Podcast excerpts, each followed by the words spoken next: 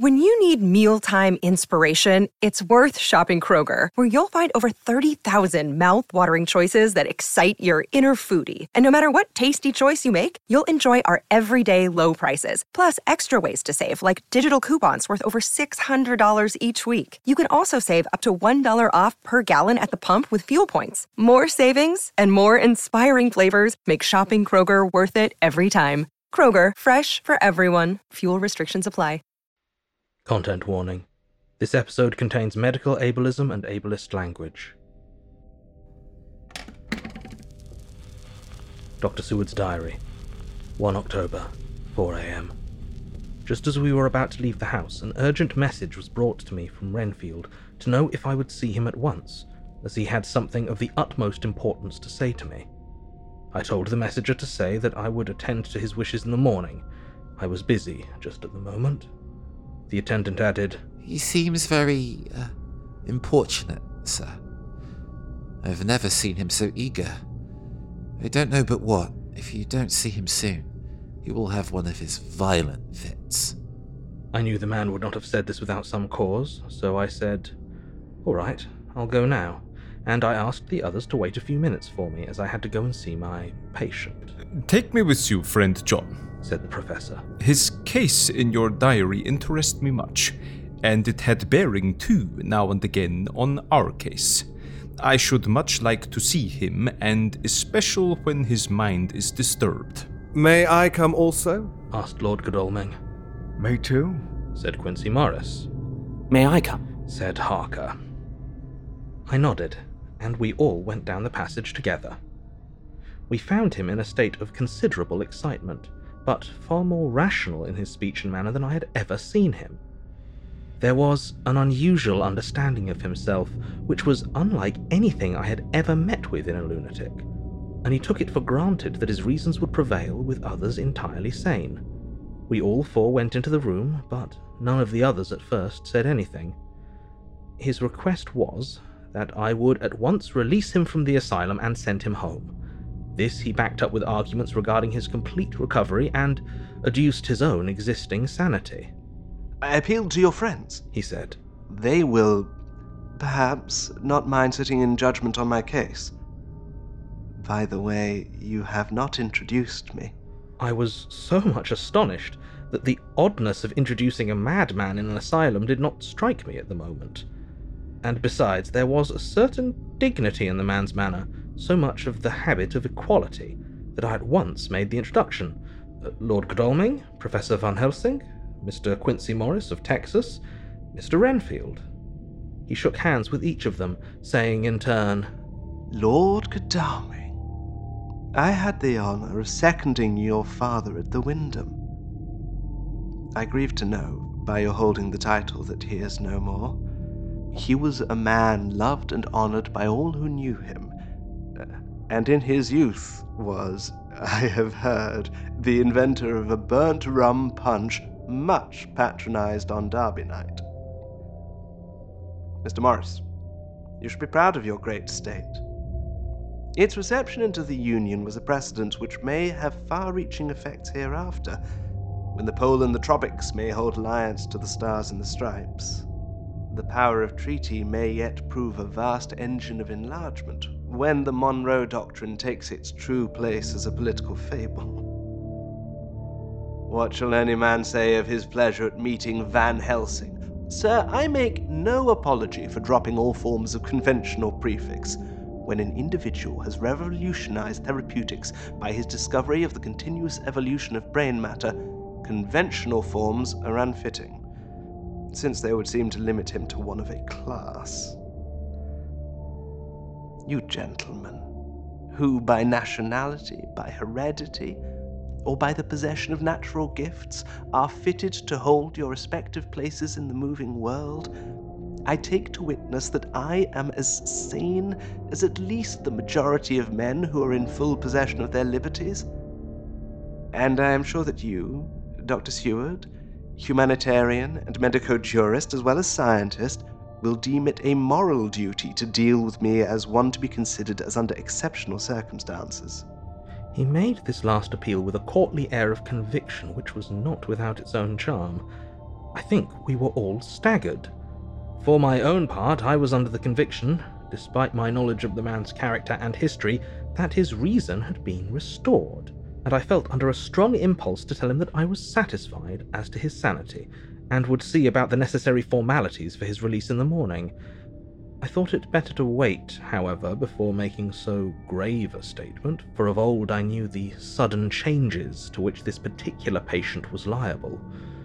So I contented myself with making a general statement that he appeared to be improving very rapidly, that I would have a longer chat with him in the morning, and would then see what I could do in the direction of meeting his wishes. This did not satisfy him, he said quickly, But I fear, Dr. Seward, that you hardly apprehend my wish. I desire to go at once, here, now, this very hour, this very moment, if I may. Time presses, and in our implied agreement with the old scytheman, it is of the essence of the contract. I am sure it is only necessary to put before so admirable a practitioner as Dr. Seward so simple, yet so momentous a wish, to ensure its fulfillment. He looked at me keenly, and seeing the negative in my face, turned to the others and scrutinized them closely. Not meeting any sufficient response, he went on. Is it possible that I have erred in my supposition? You have, I said frankly, but at the same time as I felt it, brutally. There was a considerable pause, and then he said slowly, Then I suppose I must only shift my ground of request. Let me ask for this concession. A boon, privilege, what you will. I am content to implore in such a case, not on personal grounds, but for the sake of others. I am not at liberty to give you the whole of my reasons, but you may, I assure you, take it from me that they are good ones, sound and unselfish, and spring from the highest sense of duty. Could you look, sir, into my heart, you would approve to the full the sentiments which animate me. Nay, more, you would count me amongst the best and truest of your friends. Again, he looked at us all keenly. I had a growing conviction that this sudden change of his entire intellectual method was but yet another form or phase of his madness, and so determined to let him go on a little longer, knowing from experience that he would, like all lunatics, give himself away in the end. Van Helsing was gazing at him with a look of utmost intensity, his bushy eyebrows almost meeting with the fixed concentration of his look. He said to Renfield in a tone which did not surprise me at the time, but only when I thought of it afterwards, for it was as of one addressing an equal. Can you not tell frankly your real reason for wishing to be free tonight? I will undertake that if you will satisfy even me, a stranger without prejudice and with the habit of keeping an open mind.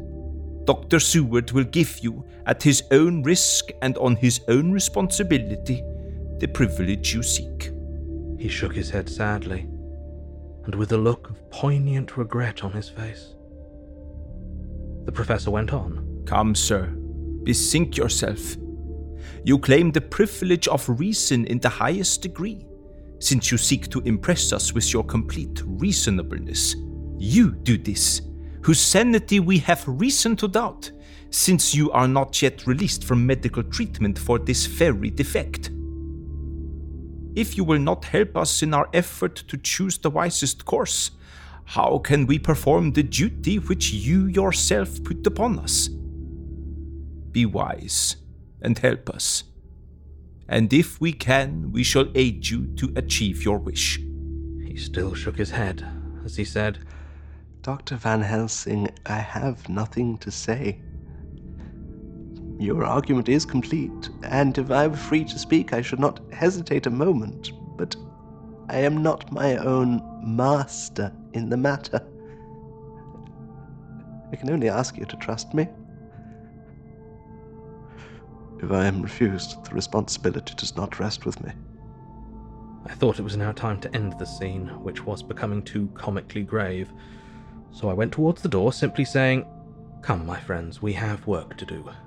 Good night. As, however, I got near the door, a new change came over the patient. He moved towards me so quickly that for a moment I feared he was about to make another homicidal attack. My fears, however, were groundless, for he held up his two hands imploringly and made his petition in a moving manner. As he saw that the very excess of his emotions was militating against him, by restoring us more to our old relations, he became still more demonstrative. I glanced at Van Helsing and saw my conviction reflected in his eyes, so I became a little more fixed in my manner, if not more stern, and motioned to him that his efforts were unavailing. I had previously seen something of the same constantly growing excitement in him when he had to make some request of which at the time he had thought too much, such, for instance, as when he had wanted a cat, and I was prepared to see the collapse into the same sullen acquiescence on this occasion. My expectation was not realized, for when he found that his appeal would not be successful, he got into quite a frantic condition. He threw himself on his knees and held up his hands, wringing them in plaintive supplication, and poured forth a torrent of entreaty, with the tears rolling down his cheek and his whole face and form expressive of the deepest emotion. Let me entreat you, Dr. Seward. Let me implore you to let me out of this house at once. Send me away how you will and where you will. Send keepers with me with whips and chains. Let them take me in a straight waistcoat, manacled and leg ironed, even to a jail. But let me go out of this. You don't know what you do by keeping me here. I am speaking from the very depths of my heart, of my very soul.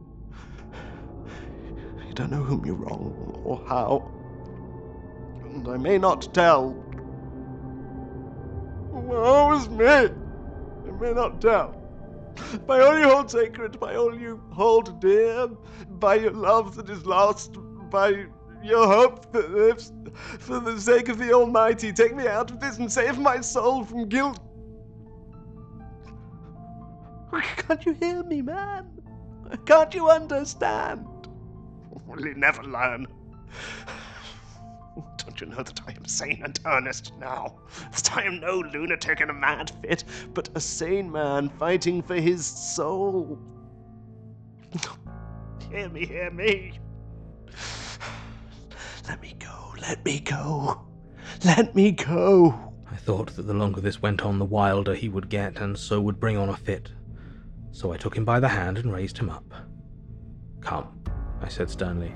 No more of this. We have had quite enough already. Get to your bed and try to behave more discreetly. He suddenly stopped and looked at me intently for several moments. Then, without a word, he rose and moved over, sat down on the side of the bed. The collapse had come, as on former occasions, just as I had expected.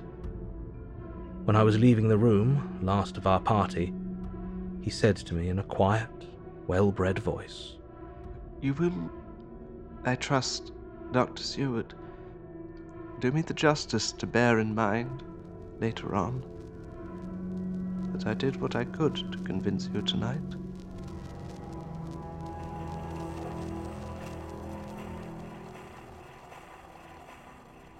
Jonathan Harker's journal.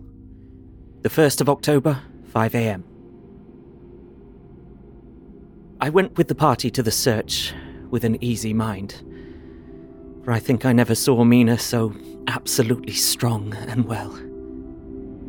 I am so glad that she consented to hold back and let us men do the work.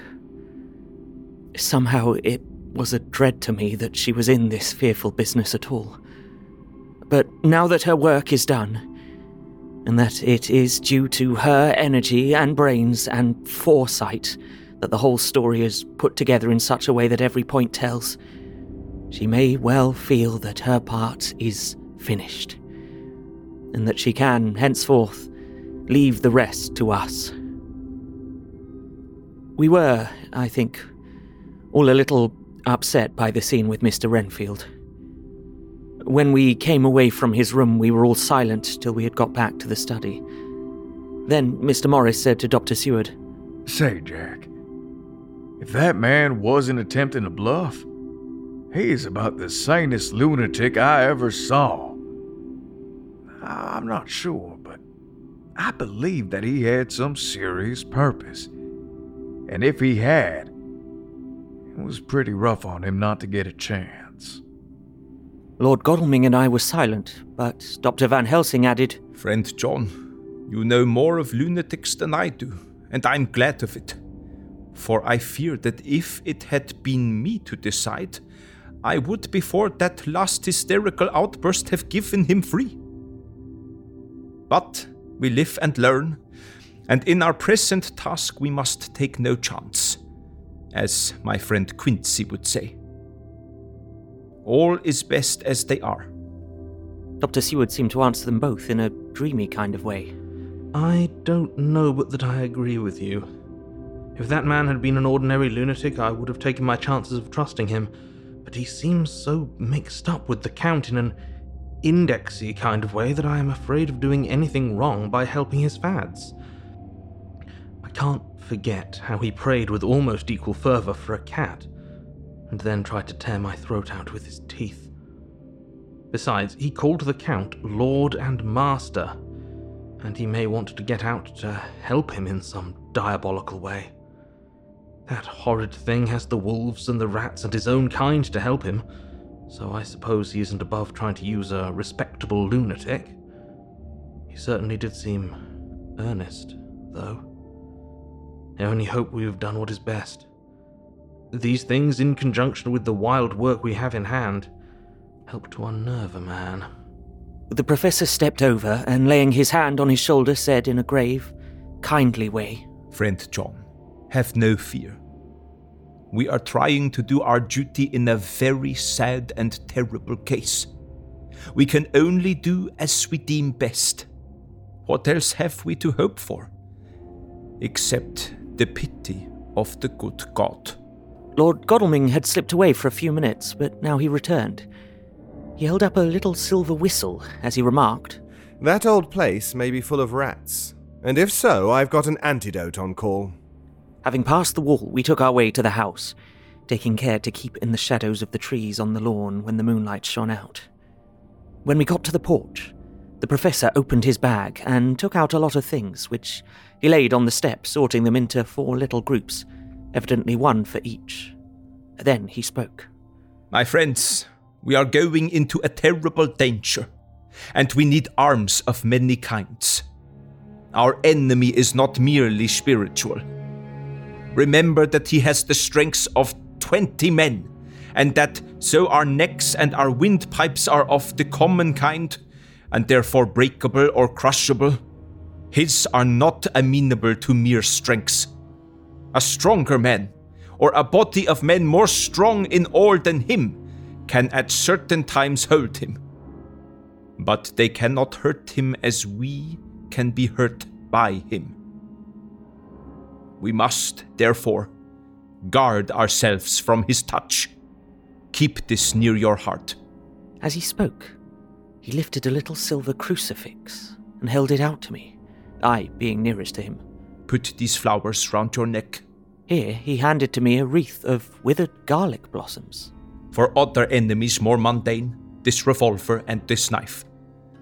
And for aid in all, these so small electric lamps, which you can fasten to your breast. And for all, and above all at the last, this, which we must not desecrate needless. This was a portion of sacred wafer, uh, which he put in an envelope and handed to me. Each of the others was similarly equipped. Now, he said, Friend John, where are the skeleton keys?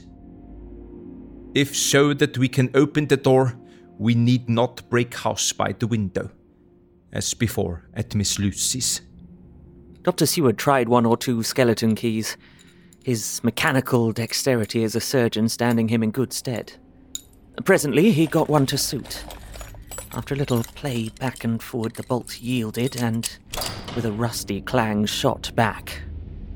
We pressed on the door. The rusty hinges creaked, and it slowly opened.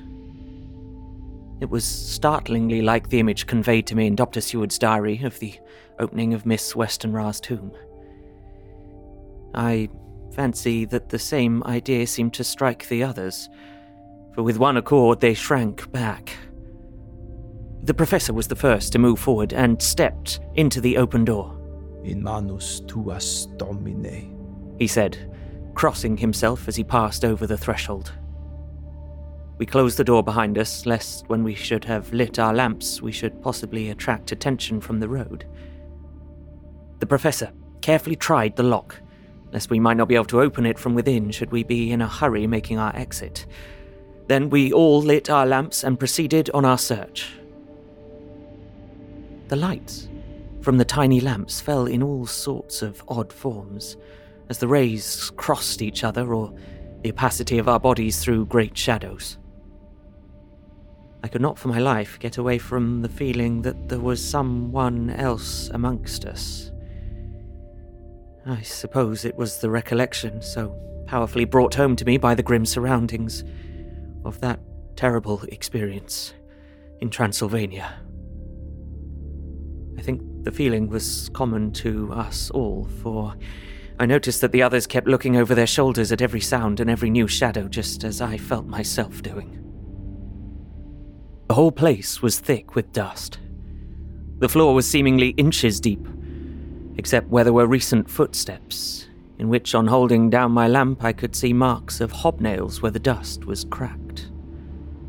The walls were fluffy and heavy with dust, and in the corners were masses of spiders' webs, whereon the dust had gathered till they looked like old tattered rags as the weight had torn them partly down. On a table in the hall was a great bunch of keys, with a time yellowed label on each. They had been used several times, for on the table were several similar rents in the blanket of dust, similar to that exposed when the professor lifted them. He turned to me and said, You know this place, Jonathan. You have copied maps of it, and you know it at least more than we do. Which is the way to the chapel? I had an idea of its direction, though on my former visit I had not been able to get admission to it, so I led the way, and after a few wrong turnings found myself opposite a low, arched oaken door, ribbed with iron bands. This is the spot, said the professor, as he turned his lamp on a small map of the house copied from the file of my original correspondence regarding the purchase. With a little trouble, we found the key on the bunch and opened the door. we were prepared for some unpleasantness, for as we were opening the door, a faint, malodorous air seemed to exhale through the gaps. But none of us ever expected such an odor as we encountered. Oh, great. None of the others had met the Count at all at close quarters. And when I had seen him, he was either in the fasting stage of his existence in his rooms, or when he was gloated with fresh blood in a ruined building open to the air. But here, the place was small and close, and the long disuse had made the air stagnant and foul. There was an earthy smell, as of some dry miasma, which came through the fouler air. But as to the odour itself, how shall I describe it? It was not alone that it was composed of all the ills of mortality and with the pungent, acrid smell of blood, but it seemed as though corruption had become itself corrupt. it sickens me to think of it. Every breath exhaled by that monster seemed to have clung to the place and intensified its loathsomeness. Under ordinary circumstances, such a stench would have brought our enterprise to an end. But this was no ordinary case, and the high and terrible purpose in which we were involved gave us a strength which rose above mere physical considerations. After the involuntary shrinking consequent on the first nauseous whiff, we one and all set about our work as though that loathsome place were a garden of roses. We made an accurate examination of the place, the professor saying as we began, The first thing is to see how many of the boxes are left. We must then examine every hole and corner and cranny and see if we cannot get some clue as to what has become of the rest. A glance was sufficient to show how many remained, for the great earth chests were bulky and there was no mistaking them. There were only 29 left out of the 50. Uh, Once I got a fright for seeing Lord Godalming suddenly turn and look out of the vaulted door into the dark passage beyond. I looked too, and for an instant my heart stood still. Somewhere, looking out from the shadow, I seemed to see the highlights of the Count's evil face. The ridge of the nose, the red eyes, the red lips, the awful pallor. It was only for a moment, for, as Lord Godalming said, I thought I saw a face, but it was only the shadows. And resumed his inquiry. I turned my lamp in the direction and stepped into the passage. There was no sign of anyone, and as there were no corners, no doors, no aperture of any kind, but only the solid walls of the passage, there could be no hiding place even for him. I took it that fear had helped imagination and said nothing. A few minutes later, I saw Morris step suddenly back from a corner which he was examining. We all followed his movements with our eyes, for undoubtedly some nervousness was growing on us. And we saw a whole mass of phosphorescence which twinkled like stars. We all instinctively drew back. The whole place was becoming alive with rats. For a moment or two, we stood appalled, all save Lord Godalming, who was seemingly prepared for such an emergency. Rushing over to the great iron bound oaken door, which Dr. Seward had described from the outside, which I had seen myself, he turned the key in the lock, drew the huge bolts, and swung the door open. Then, taking his little silver whistle from his pocket, he blew a low, shrill call. It was answered from behind Dr. Seward's house by the yelping of dogs, and after about a minute, three terriers came dashing round the corner of the house. Unconsciously, we had all moved towards the door, and as we moved, I noticed that the dust had been much disturbed. The boxes which had been taken out had been brought this way. But even in the minute that had elapsed, the number of the rats had vastly increased. They seemed to swarm over the place all at once, till the lamplight shining on their moving dark bodies and glittering baleful eyes made the place look like a bank of earth set with fireflies. The dogs dashed on, but at the threshold suddenly stopped and snarled, and then, simultaneously lifting their noses, began to howl in the most lugubrious fashion. The rats were multiplying in thousands, and we moved out. Lord Godalming lifted one of the dogs and, carrying him in, placed him on the floor. The instant his feet touched the ground, he seemed to recover his courage and rushed at his natural enemies. They fled before him so fast that before he had shaken the life out of a score, the other dogs, who had by now been lifted in the same manner, had but small prey ere the whole mass had vanished. With their going, it seemed as if some evil presence had departed. For the dogs frisked about and barked merrily as they made sudden darts at their prostrate foes, and turned them over and over and tossed them in the air with vicious shakes.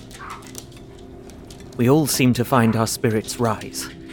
Uh, Whether it was the purifying of the deadly atmosphere by the opening of the chapel door, or the relief which we experienced by finding ourselves in the open, I know not. But most certainly the shadow of dread seemed to slip from us like a robe, and the occasion of our coming lost something of its grim significance, though we did not slacken a whit in our resolution. We closed the outer door and barred and locked it, and bringing the dogs with us, began our search of the house. We found nothing throughout except dust in extraordinary proportions, and all untouched, save for my own footsteps when I had made my first visit. Never once did the dogs exhibit any symptom of uneasiness, and even when we returned to the chapel, they frisked about as though they had been rabbit hunting in a summer wood. The morning was quickening in the east when we emerged from the front. Dr. Van Helsing had taken the key of the hall door from the bunch and locked the door in orthodox fashion, putting the key into his pocket when he had done. So far, He said, our night has been eminently successful. No harm has come to us such as I feared might be, and yet we have ascertained how many boxes are missing. More than all do I rejoice at this, our first, and perhaps our most difficult and dangerous, step has been accomplished without the bringing thereinto our most sweet Madam Mina, or troubling her waking or sleeping thoughts with sights and sounds and smells of horror which she might never forget. One lesson, too, we have learned, if it be allowable to argue a particulari, that the brute beasts which are to the Count's command are yet themselves not amenable to his spiritual power. For look, these rats that would come to his call. Just as from the castle top he summoned the wolves to your going, and to that poor mother's cry, though they come to him, they run pell mell from the so little dogs of my friend Arthur. We have other matters before us, other dangers, other fears, and that monster, he has not used his power over the brute world for the only or the last time tonight. So be it that he has gone elsewhere. Good. It has given us opportunity to cry check in some ways in this chess game, which we play for the stake of human souls. And now let us go home. The dawn is close at hand, and we have reason to be content with our first night's work.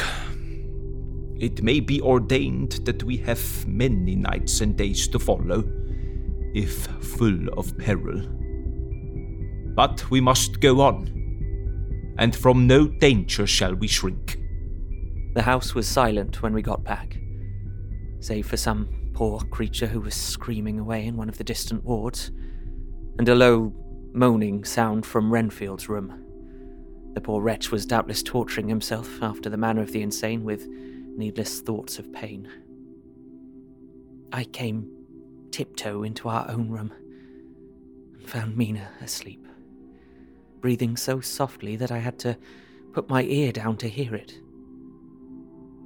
She looks paler than usual.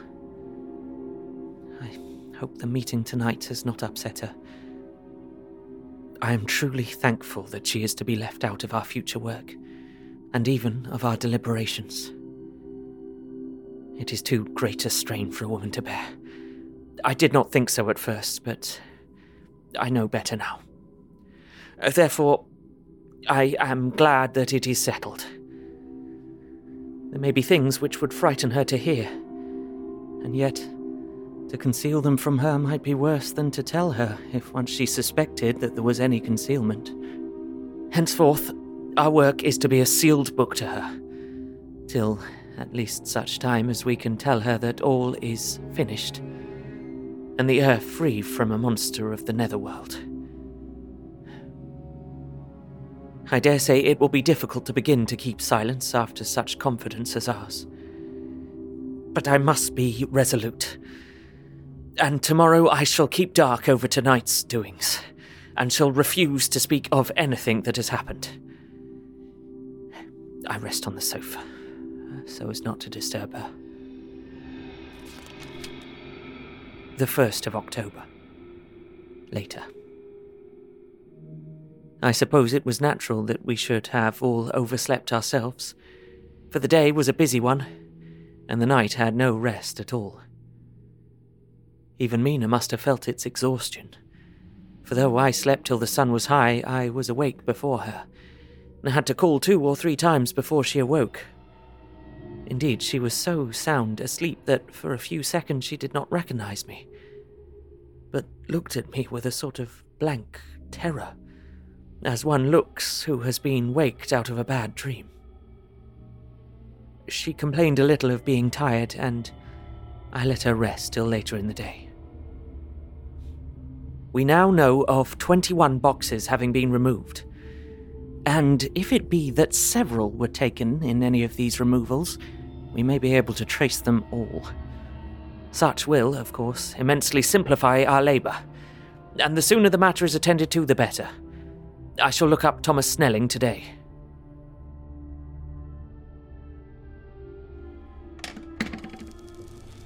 Dr. Seward's Diary, 1 October. It was towards noon when I was awakened by the Professor walking into my room. He was more jolly and cheerful than usual, and it was quite evident that last night's work has helped to take some of the brooding weight off his mind. After going over the adventure of the night, he suddenly said, Your patient interests me much. May it be that with you I visit him this morning? Or if that you are too occupied, I can go alone, if it may be. It is a new experience to me to find a lunatic who talk philosophy and reason so sound. I had some work to do which pressed, so I told him if he would go alone I would be glad, as then I should not have to keep him waiting. So I called an attendant and gave him the necessary instructions. Before the professor left the room, I cautioned him against getting any false impression from my patient. But He answered, I want him to talk of himself and of his delusion as to consuming life things. He said to Madam Mina, as I see in your diary of yesterday, that he had once had such a belief. Why do you smile, friend John?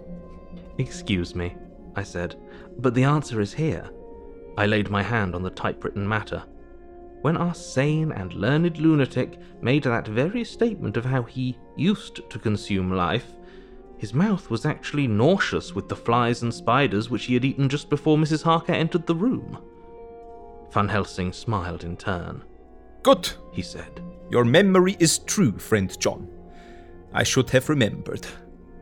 And yet it is this very obliquity of thought and memory which makes mental disease such a fascinating study. Perhaps I may gain more knowledge out of the folly of this madman than I shall from the teaching of the most wise. Who knows? I went on with my work, and before long was through that in hand. It seemed that the time had been very short indeed, but there was Van Helsing back in the study. Do I interrupt? He asked politely as he stood at the door. Not at all, I answered. Come in. My work is finished and I am free. I can go with you now if you like. It is needless. I have seen him. Well, I fear that he does not appraise me at much. Our interview was short. When I entered his room, he was sitting on a stool in the center, with his elbows on his knees, and his face was the picture of sullen discontent. I spoke to him as cheerfully as I could, and with such a measure of respect as I could assume. He made no reply whatever. Don't you know me? I asked. His answer was not reassuring. I know you well enough. You were the old fool Van Helsing. I wish you would take yourself and your idiotic brain theories somewhere else. Damn all thick headed Dutchman. Not a word more would he say, but sat in his implacable sullenness as indifferent to me as though I had not been in the room at all. Thus departed for this time my chance of much learning from this so clever lunatic. So I shall go, if I may, and cheer myself with a few happy words with that sweet soul Madam Mina. Friend John, it does rejoice me unspeakable that she is no more to be pained, no more to be worried with our terrible sins. So we shall much miss her help. It is better so. I agree with you with all my heart, I answered earnestly, for I did not want him to weaken in this matter. Mrs. Harker is better out of it. Things are quite bad enough for us, all men of the world, and who have been in many tight places in our time. But it is no place for a woman, and if she had remained in touch with the affair, it would in time infallibly have wrecked her. So Van Helsing has gone to confer with Mrs. Harker and Harker. Quincey and Art are all out following up on the clues as to the earth boxes. I shall finish my round of work, and we shall meet tonight.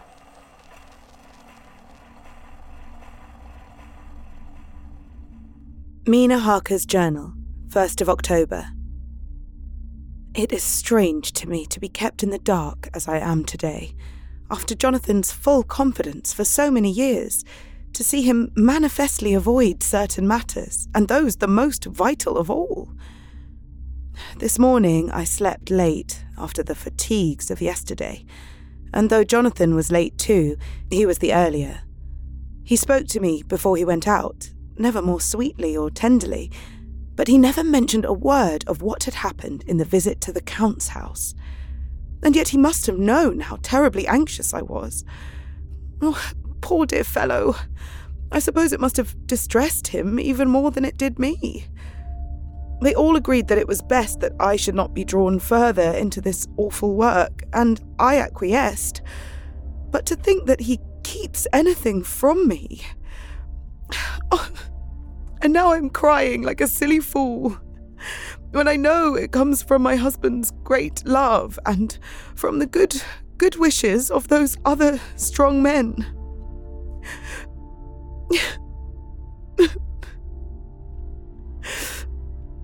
That has done me good. Well, someday Jonathan will tell me all, and lest it should ever be that he should think for a moment that I kept anything from him, I still keep my journal as usual.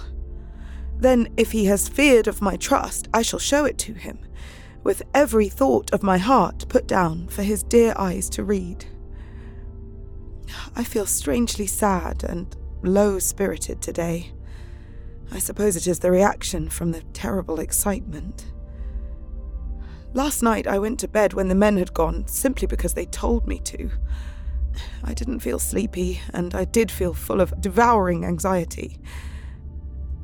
I kept thinking over everything that has been ever since Jonathan came to see me in London, and it all seems like a horrible tragedy, with fate pressing on relentlessly to some destined end. Everything that one does seems, no matter how right it may be, to bring on the very thing which is most to be deplored. If I hadn't gone to Whitby, perhaps poor dear Lucy would be with us now.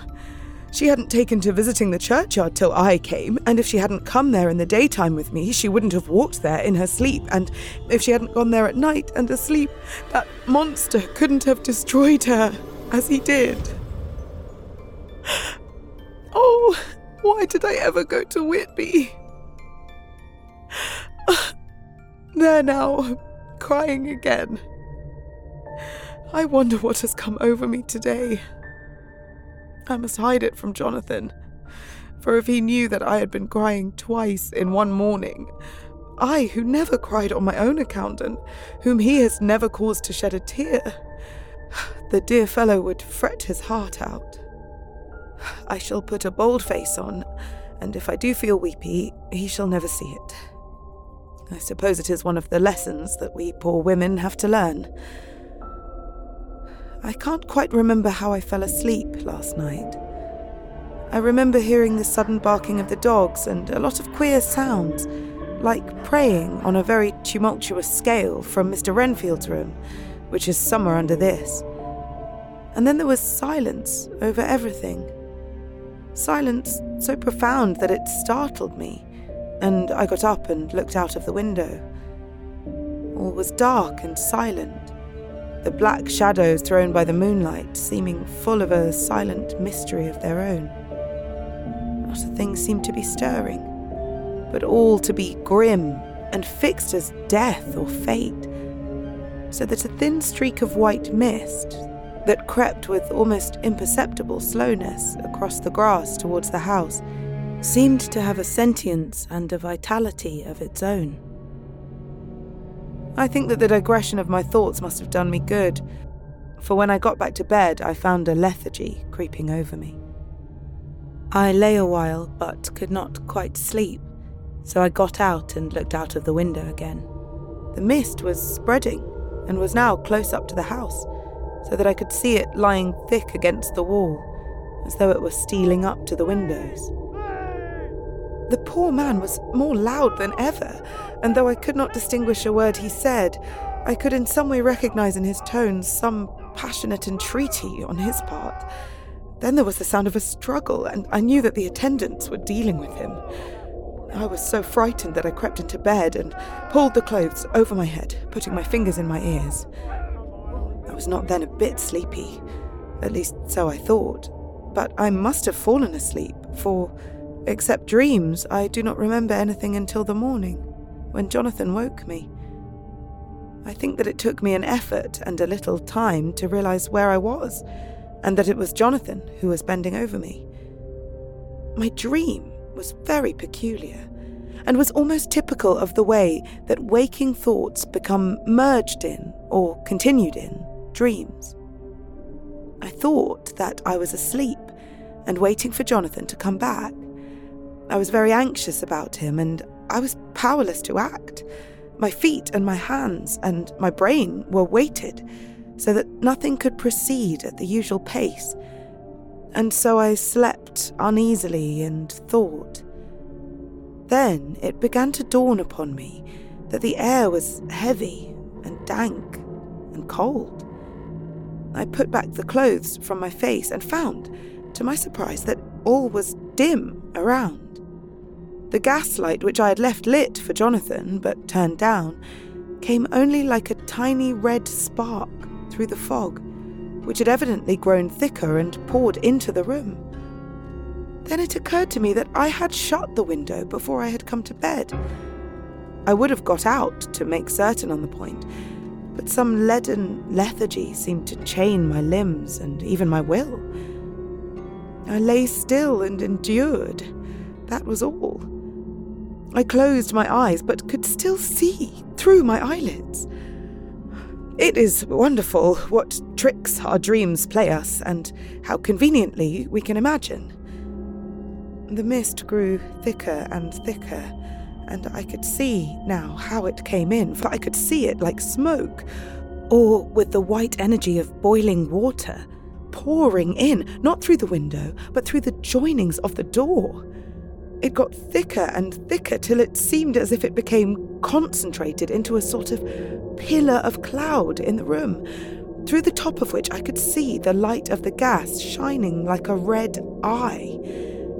Things began to whirl through my brain just as the cloudy column was now whirling in the room, and through it all came the scriptural words a pillar of cloud by day and of fire by night.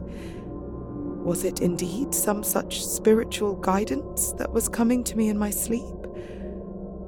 But the pillar was composed of both the day and the night guiding, for the fire was in the red eye, which at the thought got a new fascination for me, till as I looked, the fire divided and seemed to shine on me through the fog like two red eyes, such as Lucy told me of in her momentary mental wandering when, on the cliff, the dying sunlight struck the windows of St. Mary's Church. Suddenly, the horror burst upon me that it was thus that Jonathan had seen those awful women growing into reality through the whirling mist in the moonlight. And in my dream, I must have fainted, for all became black darkness. The last conscious effort which my imagination made was to show me a livid white face bending over me out of the mist. I must be careful of such dreams, for they would unseat one's reason if there were too much of them. I would get Dr. Van Helsing or Dr. Seward to prescribe something for me which would make me sleep, only that I fear to alarm them. Such a dream at the present time would become woven into their fears for me. Tonight I shall strive hard to sleep naturally. If I do not, I shall tomorrow night get them to give me a dose of chloral. That cannot hurt me for once, and it will give me a good night's sleep. Last night tired me more than if I had not slept at all. Jonathan Harker's Journal, the 1st of October, evening. I found Thomas Snelling in his house at Bethnal Green, but unhappily he was not in a condition to remember anything. The very prospect of beer, which my expected coming had opened to him, had proved too much, and he had begun too early on his expected debauch. I learnt, however, from his wife, who seemed a decent, poor soul, that he was the only assistant to Smollet, who of the two mates was the responsible person.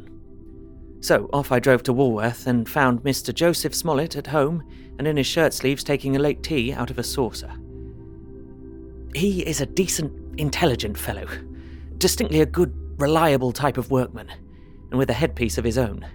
He remembered all about the incident of the boxes, and from a wonderful dog's eared notebook, which he produced from some mysterious receptacle about the seat of his trousers, and which had hieroglyphical entries in thick, half obliterated pencil, he gave me the destinations of the boxes.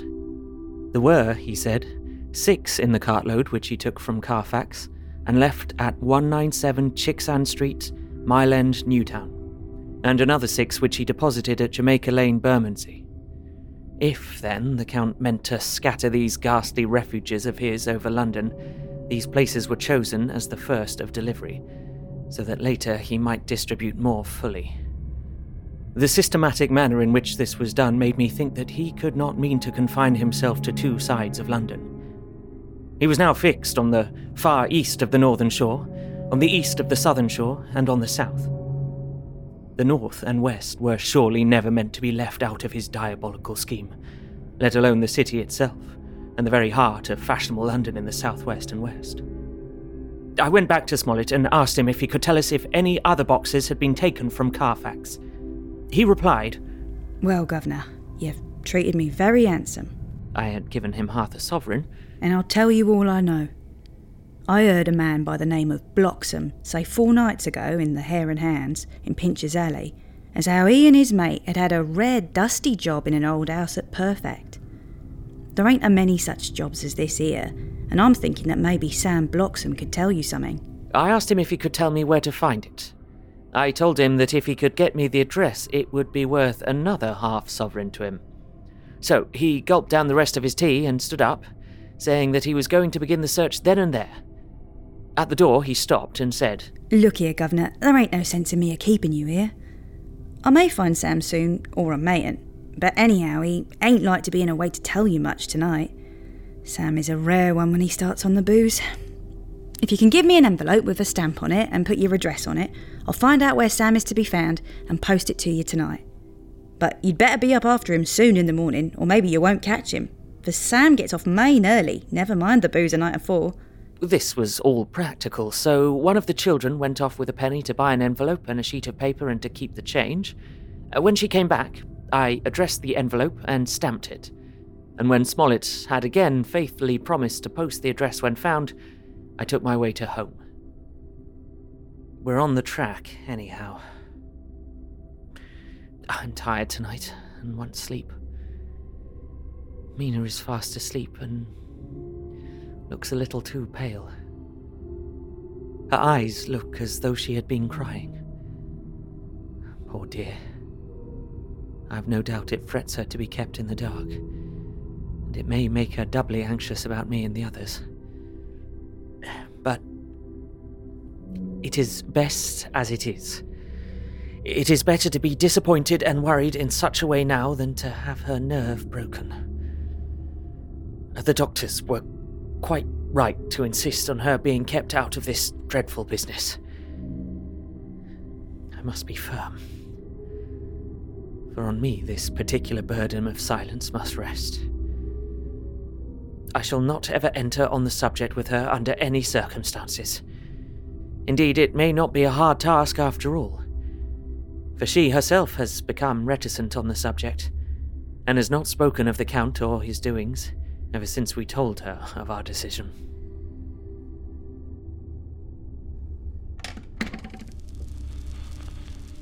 Dr. Seward's Diary, 1 October.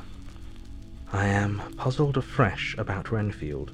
His moods change so rapidly that I find it difficult to keep touch of them, and as they always mean something more than his own well being, they form a more than interesting study. This morning, when I went to see him after his repulse of Van Helsing, his manner was that of a man commanding destiny. He was, in fact, commanding destiny, subjectively. He did not really care for any of the things of mere earth. He was in the clouds and looked down on all the weaknesses and wants of us poor mortals. I thought I would improve the occasion and learn something, so I asked him, What about the flies these times? He smiled on me in quite a superior sort of way, such a smile as would have become the face of Malvolio, as he answered me, The fly, my dear sir, has one striking feature. Its wings are typical of the aerial powers of the psychic faculties. The ancients did well when they typified the soul as a butterfly. I thought I would push his analogy to its utmost logically, so I said quickly, Oh, it is a soul you are after now, is it? His madness foiled his reason, and a puzzled look spread over his face as, shaking his head with a decision which I had but seldom seen in him, he said, Oh, no, oh, no. I want no souls. Life is all I want. Here he brightened up. I am pretty indifferent about it at present. Life is all right. I have all I want. You must get a new patient, Doctor, if you wish to study zoophagy. This puzzled me a little, so I drew him on. Then you command life. You are a god, I suppose? He smiled with an ineffably benign superiority. Oh, no. Far be it from me to arrogate to myself the attributes of the deity. I'm not even concerned in his especially spiritual doings. If I may state my intellectual position, I am, so far as concerns things purely terrestrial, somewhat in the position which Enoch occupied spiritually. This was a poser to me. I could not at the moment recall Enoch's appositeness, so I had to ask a simple question, though I felt that by so doing I was lowering myself in the eyes of the lunatic. And why Enoch? Because he walked with God. I could not see the analogy, but did not like to admit it, so I harked back to what he had denied. So you don't care about life and you don't want souls. Why not? I put my question quickly and somewhat sternly on purpose to disconcert him. The effort succeeded. For an instant, he unconsciously relapsed into his old servile manner, bent low before me, and actually fawned upon me as he replied, I don't want any souls, indeed, indeed. I don't. I couldn't use them if I had them. They would be no manner of use to me. I couldn't eat them or. He suddenly stopped, and the old cunning look spread over his face like a wind sweep on the surface of the water. And, Doctor, as to life, what is it after all? When you've got all you require, and you know that you will never want, that is all. But I have friends. Good friends. Like you, Dr. Seward. This was said with a leer of inexpressible cunning. I know that I shall never lack the means of life. Think that through the cloudiness of his insanity he saw some antagonism in me, for he at once fell back on the last refuge of such as he, a dogged silence. After a short time, I saw that for the present it was useless to speak to him. He was sulky, and so I came away. Later in the day, he sent for me. Ordinarily, I would not have come without special reason, but just at present, I am so interested in him that I would gladly make an effort. Besides, I am glad to have anything to help pass the time. Harker is out, following up clues, and so are Lord Godalming and Quincey. Van Helsing sits in his study, poring over the record prepared by the Harkers. He seems to think that by accurate knowledge of all details he will light upon some clue. He does not wish to be disturbed in his work without cause. I would have taken him with me to see the patient, only I thought that after his last repulse he might not care to go again. There was also another reason.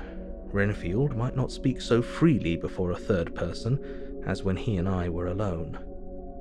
I found him sitting out in the middle of the floor on his stool, a pose which is generally indicative of some mental energy on his part.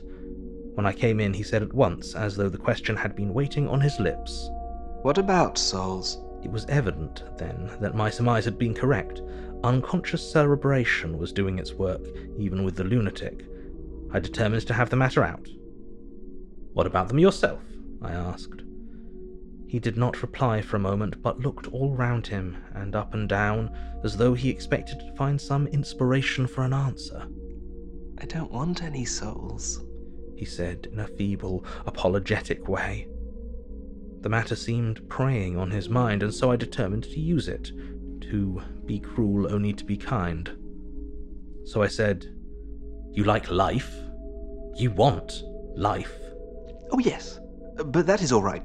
You needn't worry about that. But, I asked, how are we to get the life without getting the soul also? This seemed to puzzle him, so I followed up. A nice time you'll have sometime when you're flying out there with the souls of thousands of flies and spiders and birds and cats buzzing and twittering and meowing all around you.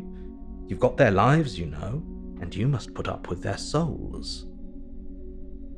Something seemed to affect his imagination, for he put his fingers to his ears and shut his eyes, screwing them up tightly just as a small boy does when his face is being soaped. There was something pathetic in that that touched me. It also gave me a lesson, for it seemed that before me he was a child. Only a child, though the features were worn and the stubble on the jaws was white. It was evident that he was undergoing some process of mental disturbance, and, knowing how his past moods had interpreted things seemingly foreign to himself, I thought I would enter into his mind as well as I could, and go with him. The first step was to restore confidence, so I asked him, speaking pretty loud so that he would hear me through his closed ears, Would you like some sugar to get your flies round again? He seemed to wake up all at once and shook his head. With a laugh, he replied, Not much. Flies are poor things, after all. After a pause, he added, But I don't want their souls buzzing around me all the same. Or spiders? I went on. Blow spiders! What's the use of spiders? There isn't anything in them to eat or. He stopped suddenly, as though reminded of a forbidden topic. So, so, I thought to myself, this is the second time he has suddenly stopped at the word drink. What does it mean? Renfield seemed himself aware of having made a lapse, for he hurried on as though to distract my attention from it. I don't take any stock at all in such matters. Rats and mice and such small deer, as Shakespeare has it. Chicken feed with the larder, they might call it. I'm past all that sort of nonsense.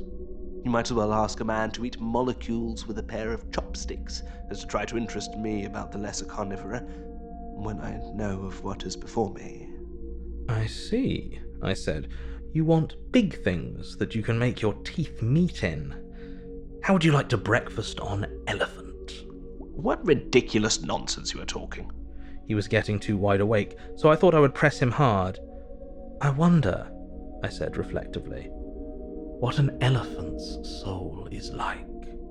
The effect I desired was obtained, for he at once fell from his high horse and became a child again.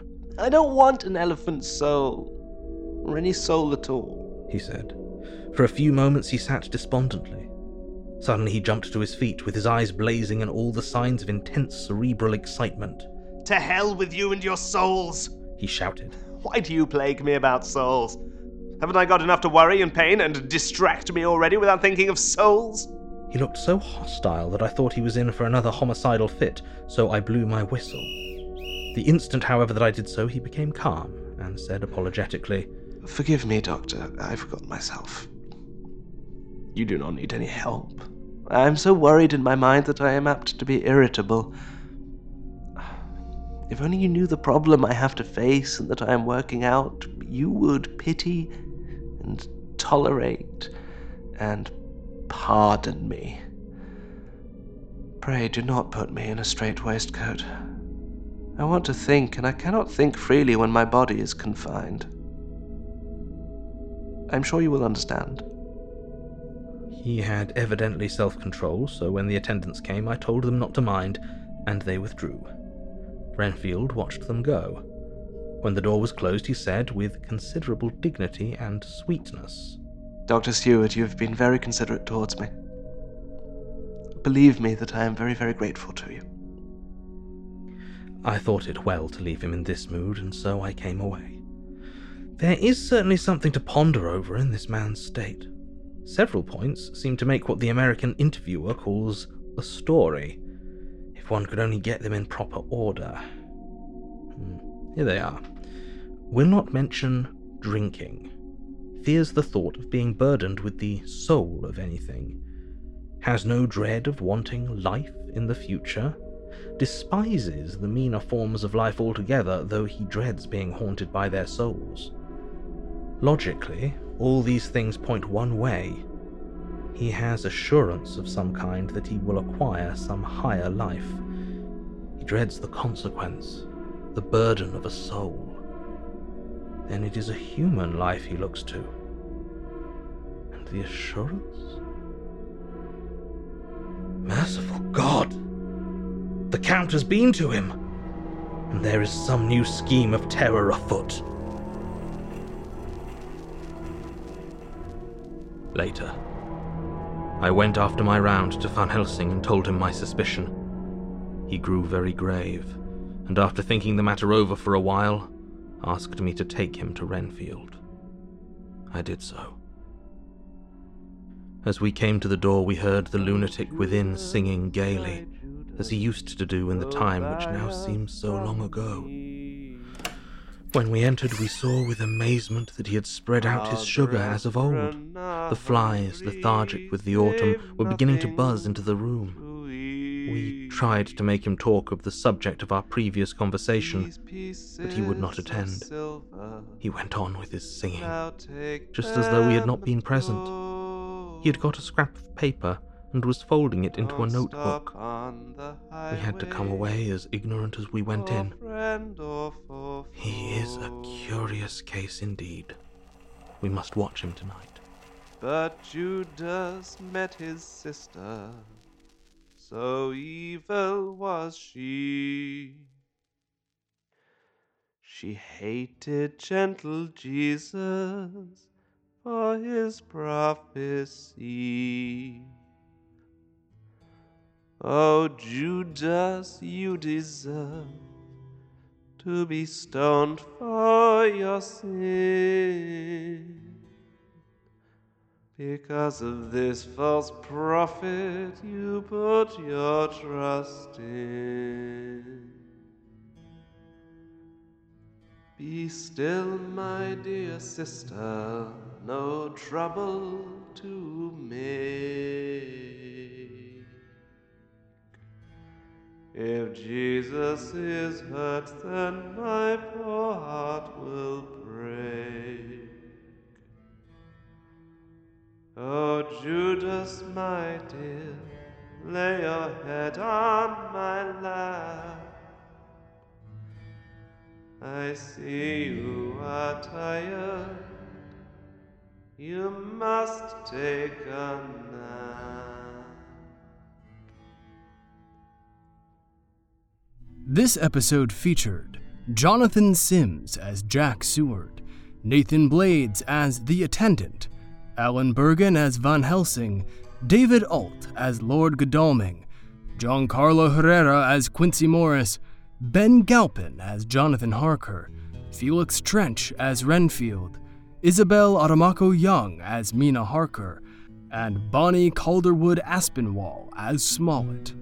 Directed by Stephen Indrisano and Hannah Wright, dialogue editing by Stephen Indrisano, sound design by Tal Minear, featuring music by Travis Reaves and Newt Schottelkotte, produced by Ella Watts and Pacific S. Obadiah, with executive producers Stephen Indrisano, Tal Minear, and Hannah Wright. A Bloody FM production.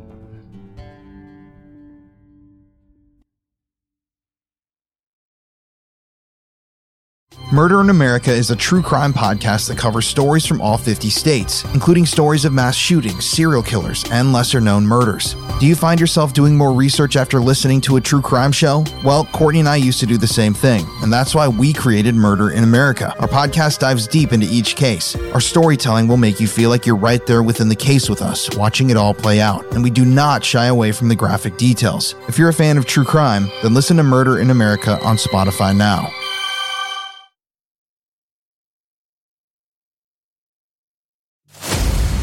Every town has its dark history. Hometown Ghost Stories is a paranormal podcast that goes town to town all across the globe, exploring the world's most haunted places, tapping into the dusty archives and the darkest corners to bring you the most terrifying stories of real people and their harrowing experiences. Hometown Ghost Stories dives into the history of haunted locations and investigates why and how these places earned their terrifying reputation. Rob, Dave, and Jesse go live every Tuesday night after an uninterrupted documentary style breakdown on the case, followed by an open discussion with live viewers. Subscribe today to listen to Hometown Ghost Stories on your preferred podcast platform or watch the video version on YouTube and now Spotify. Head on over to the Bloody FM Podcast Network and check out Hometown Ghost Stories if you're brave enough.